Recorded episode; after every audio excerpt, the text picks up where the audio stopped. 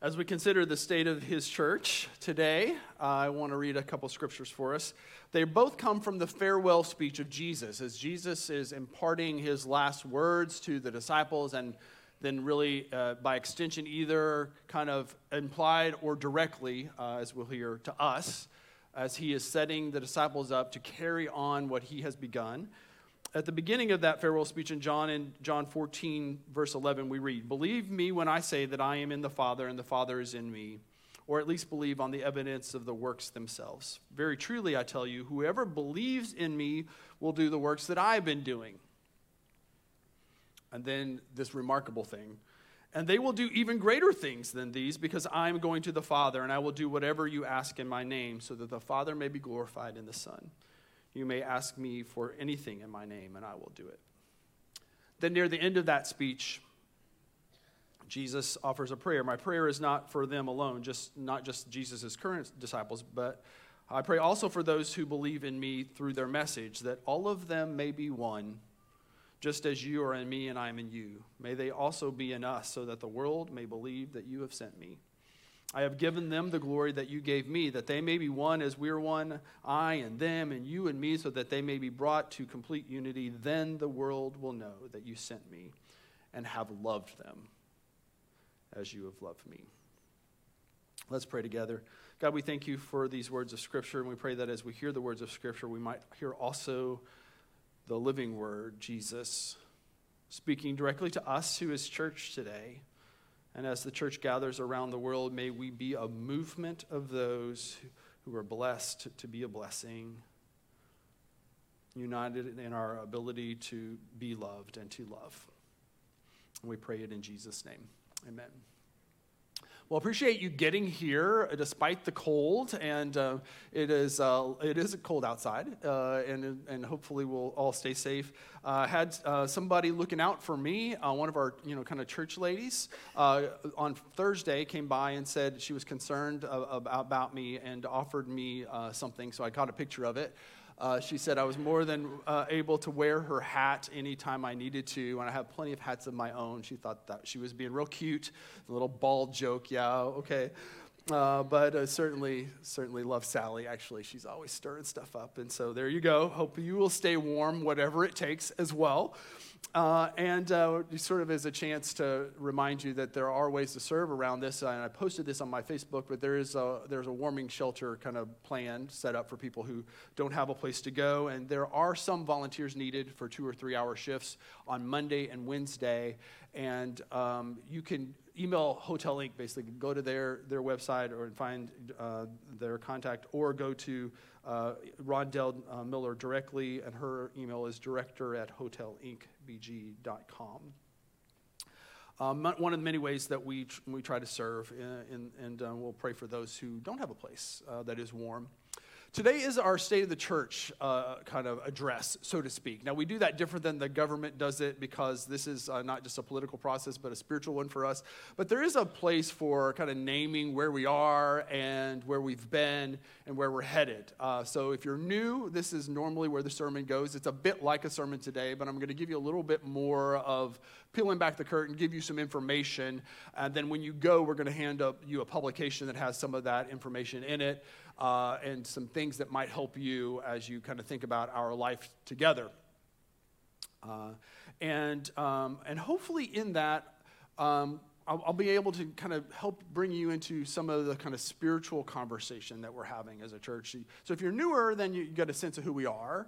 And if you're leaning into our mission, this is kind of what we do at the some of the, what we do at the beginning of the year to help you find points of engagement. Uh, and so, to do that, uh, as we kind of think about the, the state of the church, I want to tell you a story. So, this is before the pandemic, maybe a year or so. And I remember uh, because I remember thinking back and thinking uh, kind of what transpired that day would never have happened during the pandemic era. Pre pandemic, we were at the swimming pool, which was basically a daily occurrence for us when our kids, our boys were in high school and uh, in different capacities, taking kid to practice, and then you know kind of how it goes. Hey, will you join this board? and will you be on this thing and will you volunteer in this way? And then they just reel you in until uh, Jenny was the president of one club, uh, part of the, the, high school part, and I was a president of the club. And we're like, we're both in charge of this. How did we get here? And has anybody here ever set up for a swim meet? I know some of you, some of you have, right? So it's pretty intense. It's all, it's all, vol- it's all parent volunteers. The, all those touch pads have to work by us setting it up. Like there's nobody else that, that does that. Every little bit of it, including the sound system, which is always, unfortunately, the biggest trick. None of us are professional sound people, and it's not, it's a cheap sound system, but you need it to make announcements with a microphone, and more importantly, to play the national anthem at the beginning of the meet. And it's always a question mark. Essentially, it was my phone or Jenny's phone, usually plugged to this little cord that you hope works, to this system that you hope works, to a speaker that you hope work. Uh, and so it's sort of, you know, prone to failure. And it would happen every once in a while. And you know, you, you got Carrie Underwood teed up, the best singer doing the best version of the Star Spangled Banner. And when, it's, when it goes well, it, it's great. But a lot of times it did not. And on this particular day, it was a big swim meet. There were a lot of teams. Uh, the, the, the, place was full 300 people crammed into the concrete walls of the swimming pool area. And Jenny is teed up to play the Star Spangled Banner, and it doesn't go. And that awkward silence where everybody sort of tenses up and uh, what happened next is truly remarkable, partly because um, it took some courage. Uh, J- Jenny, we talked about us share the story. I said, I'm going to share the Star Spangled Banner story. And she said, Are you going to share about when you and Laura had to sing the Star Spangled Banner because you lost a bet? I said, No, not that one, the other one. uh, and it was um, uh, basically, I, Jenny had the microphone. She said, uh, and I don't know why she had the courage to do it. She said, You know what? If I sing this, Will you sing it with me? Now, some things about that. Jenny can sing, right? So there's that. But y'all, she never remembers the words. Like, none of them. They'll, they'll be up here in front of her. She just, whoo, she's like lost in worship and like it sounds beautiful. It's like n- makes no sense, right? We have story after story after story of things that uh, she's singing, we have to say, honey, that's, it doesn't say radio says, it says re- ready yourselves. I mean, just kind of like different, different things like that.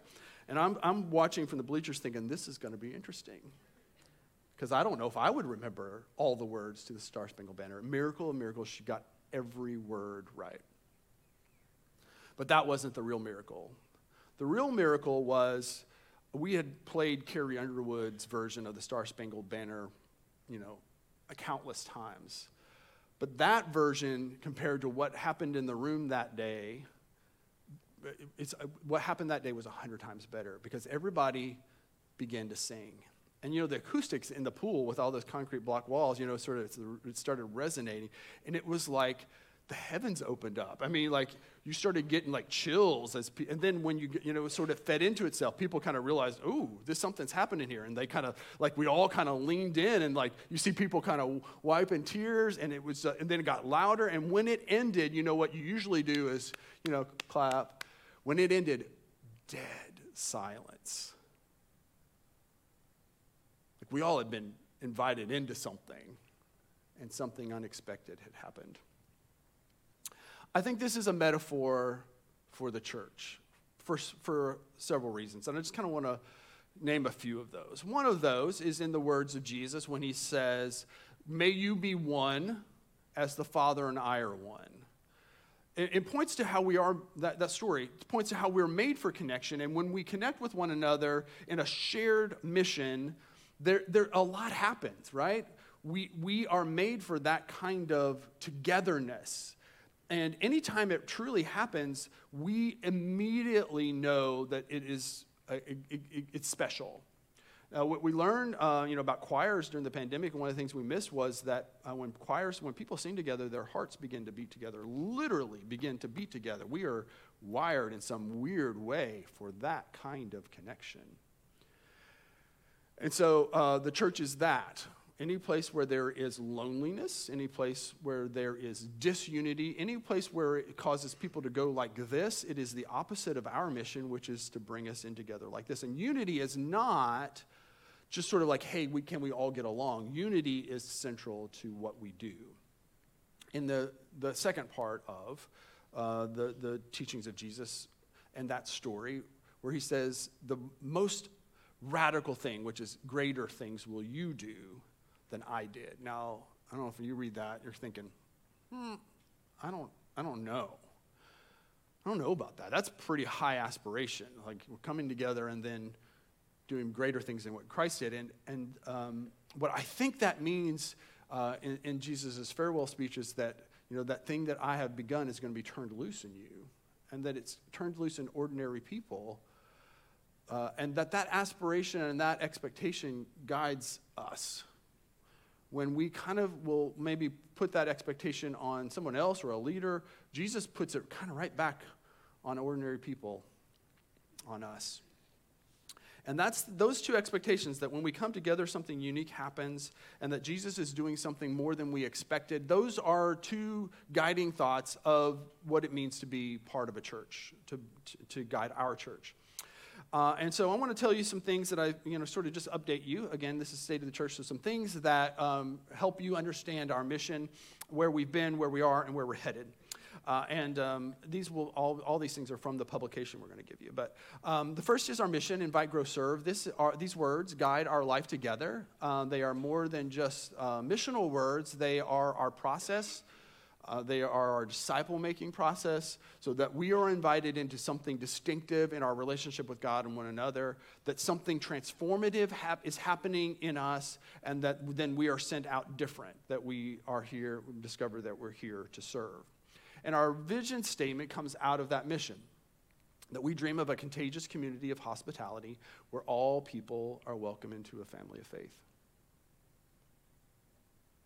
that we dream of a life giving community of growth where hurts are healed and where faith is restored and where people become fully alive. This is a vision for your thriving.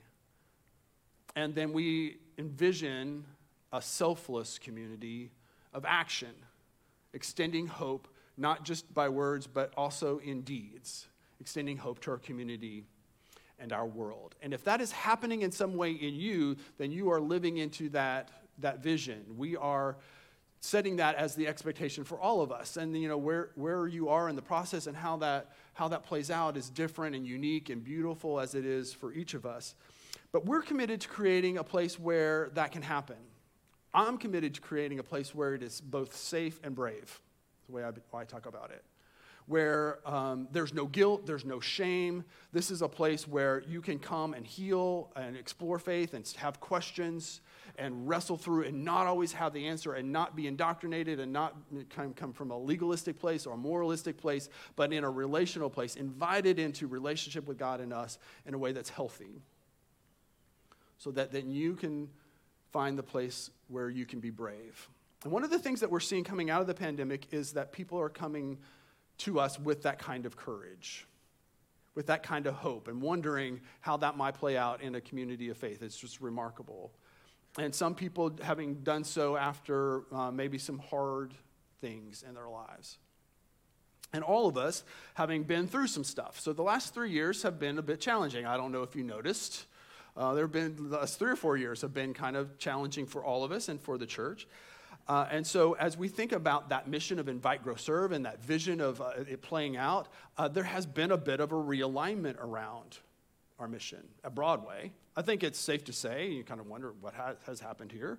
Um, a couple things. One, the pandemic disrupted churches everywhere. And there's sort of a great kind of realignment that has happened out of it um, as we think about what it means to be a place where all people are welcome. We had some discussion about that and some realignment around that part of our mission. Some people felt like we needed to do it one way, and some people felt like we needed to do another, and we haven't always been able to come to terms on that. I remember having a discussion with one of our leaders during the pandemic about those wrestlings and about inclusiveness. And uh, he said uh, something that I have taken with me since as we kind of wrestle through the complexities of what it, all that means and different opinions. He said, You know what? I don't pretend to have that all figured out what it means to be a place where all people are welcome into a family of faith. But I can't imagine being a part of any community that's less, moving to be less inclusive. And that sort of names our, our space as a church. We, we don't have it figured out, but we're moving closer. Our spiritual language would be, uh, it, I can imagine place being less incarnational. We're moving toward one another in the love of Jesus. And as we've done that, uh, God has done some things in us. And one of the things is it's realigned us around that mission. And, and so we've, that's kind of our space. We don't, we don't always know, but we're going to be leaning into the process with God and one another. And I'll tell you, for me, that's, that's been transformative. It's, it's been part of the grow part of my life. Uh, as I've learned to trust God and as I've connected more deeply, what I've gotten is a greater love for kind of all people, even the stinkers, even when I'm, even myself, all people. And we become a place where uh, we've tried to live into that vision of all people are welcome, no exceptions. And one of the surprises is that is that it kind of applies to everybody. When you say all people, it means all people. One of the groups that we weren't really maybe even had, our, had on our radar at the time, three years ago, was special needs children. But when you become inclusive, to all people, guess what happens? You can become inclusive to all people. And special needs kids, about one fourth of our kids in Kids Zone these days are kids with some sort of special need. And we're living into that vision together where all people could be welcome. And, um, and it has been part of the growth process in us. Here's another thing that I would name that you probably have deepened in some way in the last three or four years. It Hasn't been easy. But God's been doing work in a lot of folks, and that deepening is beginning to bear some fruit as we come back together and as God puts the church back together so that we can find the way into service in our world. Some of the uh, celebrations that you'll find in that publication, I'm going to share with you. One is that we had 70 people join our church last year, which is a remarkable thing and uh, shows um, some of the most remarkable people, let me just say. Some of the, the most beautiful people are coming to our church. Um, our average attendance last year was 818. And numbers kind of tell you part of a story, so we include those, but it's not the whole thing. But what you see in that graph is that, that, that there's growth there, and you see that uh, around 2021. Our average attendance before the pandemic was about 1,000. And so you can see there was a hard reset. And you sort of have to admit that sometimes in life, not all arrows are up and to the right. Sometimes you have downturns, and we've had that. And, um, and yet there's growth. You see, the next two um, graphs show the same thing actually in our Kid Zone attendance and really kind of the way we've rebuilt Kid Zone coming out of the pandemic and the beautiful things that are happening up there with Pastor Lewis and Christina, even um, le- helping lead and beautiful volunteers doing wonderful things up there. And then our youth attendance the same way. Again, attendance tells you part of the story, but I think it's safe to say that in terms of overall numbers, uh, we are about 80 to 85% of where we were before the pandemic. And um, it also shows that we kind of went through something and then have begun to grow again out of that. Our, um, this next picture is a beautiful one description of our vacation Bible school. Often we have a picture of all the kids. This is a, each one of those feathers is a prayer that our kids made during vacation Bible school, and then we put that together to represent the possibility of God working in our kids' lives. And that focus and, and, and emphasis on young people is core to who we are. We have 215 children in our early learning center. And our le- early learning center, sometimes we say we're a church with a preschool, and then sometimes we say we're a preschool with a church, depending on maybe which day you're, you're showing up. Um, but the dynamics between our early learning center and our church are so beautiful and healthy, and a lot of, of what God is doing is in that space as well. We had 18 people baptized last year and we celebrate every single one of those, whether they were babies or children or adults. We take up a dollar difference offering every Sunday, and we say a dollar makes a difference. Well, it does. So $40,000 was given just through loose dollar bills through our church. It's pretty remarkable to different parts of our community and community partners. One of the things that comes up as we think about the state of the church, you uh, often hear was how does stuff get done? And if you show up on Sunday morning, you might you might not know like what's going on behind the scenes. And so this next picture shows you our leadership structural structure. We have 25 people, sort of a representative democracy. These are lay people whose calling it is to help uh, the administration or the, the discernment of the church as, as, they, the, as the, they lead us. And then there are three main subgroups. SPRC stands for Staff Parish Relations Committee, so overseeing our staff and um, the Finance Committee, that seems pretty obvious, but in the church world, that is good stewardship of the resources that the people have given. And then our trustees, which are overseeing our building. And those people are chosen through a process at the end of the year, and we pray over them and equip them to serve each year. Uh, and that they have been getting together here at the beginning of the year and are uh, beginning their work. If you are one of those leaders and one of those teams, would you just raise your hand where you are? See, see you kind of scattered around, and we want to thank you for your service and your work and your guidance for us as it really does guide our life. The other thing that you will find in the publication that you might want to hold on to that thing for is the staff. Sometimes we hear, like, hey, who does what? And so we ask each staff member to list three or four bullets of what they do, and we have a picture of them and what they do, and you're going to have that in your hands. And so this next picture just kind of shows you uh, some of the um, ways that our life is structured as we are guided by our staff. The staff's main role is to equip lay people for ministry, but it takes a strong staff to be able to do that. And during the pandemic, our staff really, in a lot of ways, held the place together with duct tape when we couldn't have quite as many people volunteering.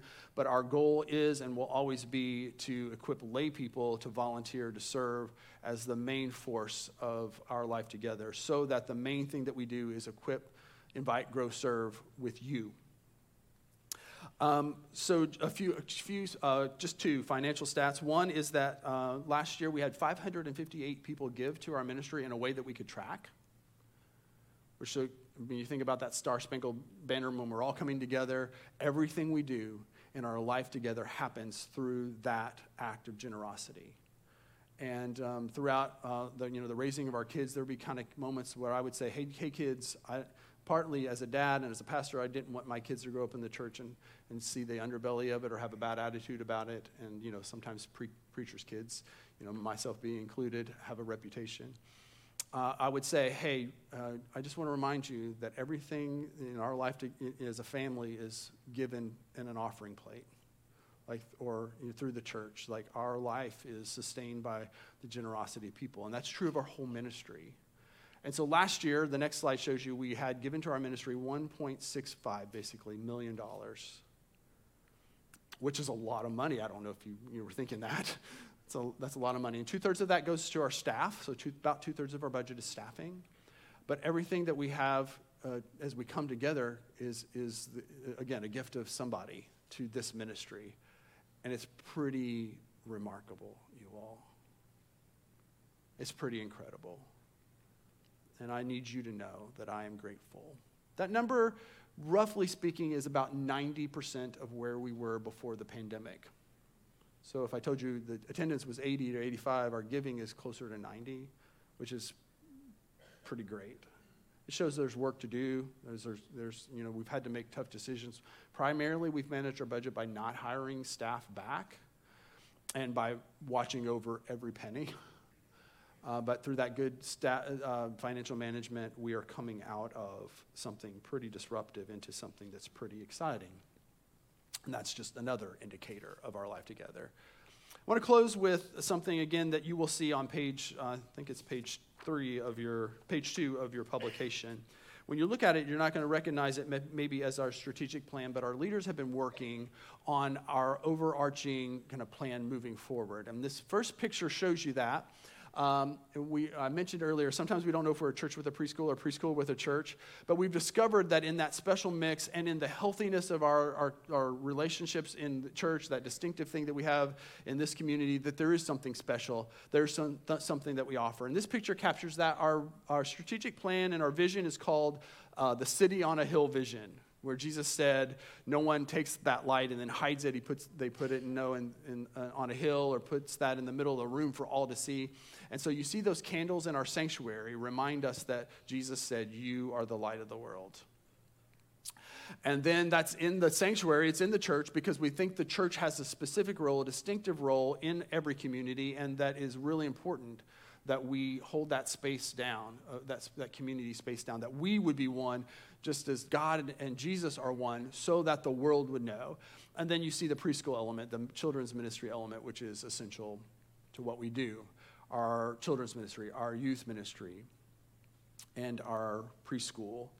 We are a multi site church with a strong ministry with people, including preschool, and we're considering what that means as we think about our region and it's, as it's growing and as the needs have changed and as we have carved out our niche of invite, grow, serve in our way.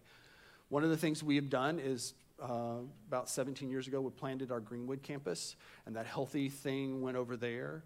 And so, what we're looking at now is the growth of our Greenway campus and also the possibility of doing some building over there so that we have more space for church, but also for preschool, and expanding our early learning center or preschool offerings over there. Uh, and then about 15 years ago, we began work in the west end of our city and said, what if we thought of the children in another part of our town and really with a different demographic? What if we thought about them as our own kids?